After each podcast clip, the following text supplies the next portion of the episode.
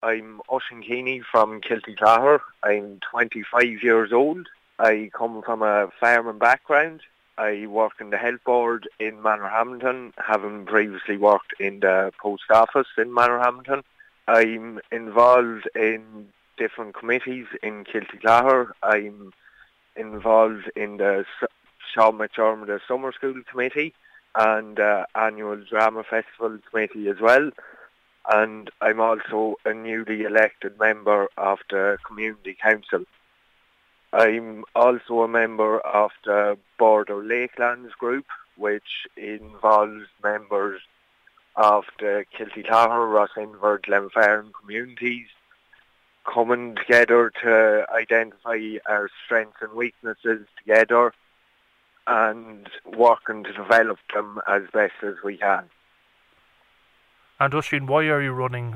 Why are you running in this convention for the Manorhamilton Municipal District for for the Fine Gael Party? I'm running for a young voice in politics. Um, I've always lived at home, and I suppose politics would have always been a topic of conversation in our house, and indeed there would have been many politicians calling to our house and I just feel at this present moment a young voice is needed and knowing what the young people want as well. And what what I suppose what are what are the young people of North Leitrim what what what is what are they what are they looking for, Oisín? Well, I suppose obviously the biggest thing at present would be um, the housing. I suppose um, there would be a problem with housing at the moment, and I suppose the EPA changes that came in in 2010 have caused a big problem in relation to rural depopulation.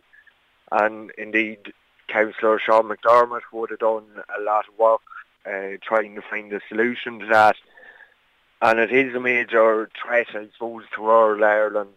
And like just give an example, since 2016 in Glenfarne, there's only been five houses built.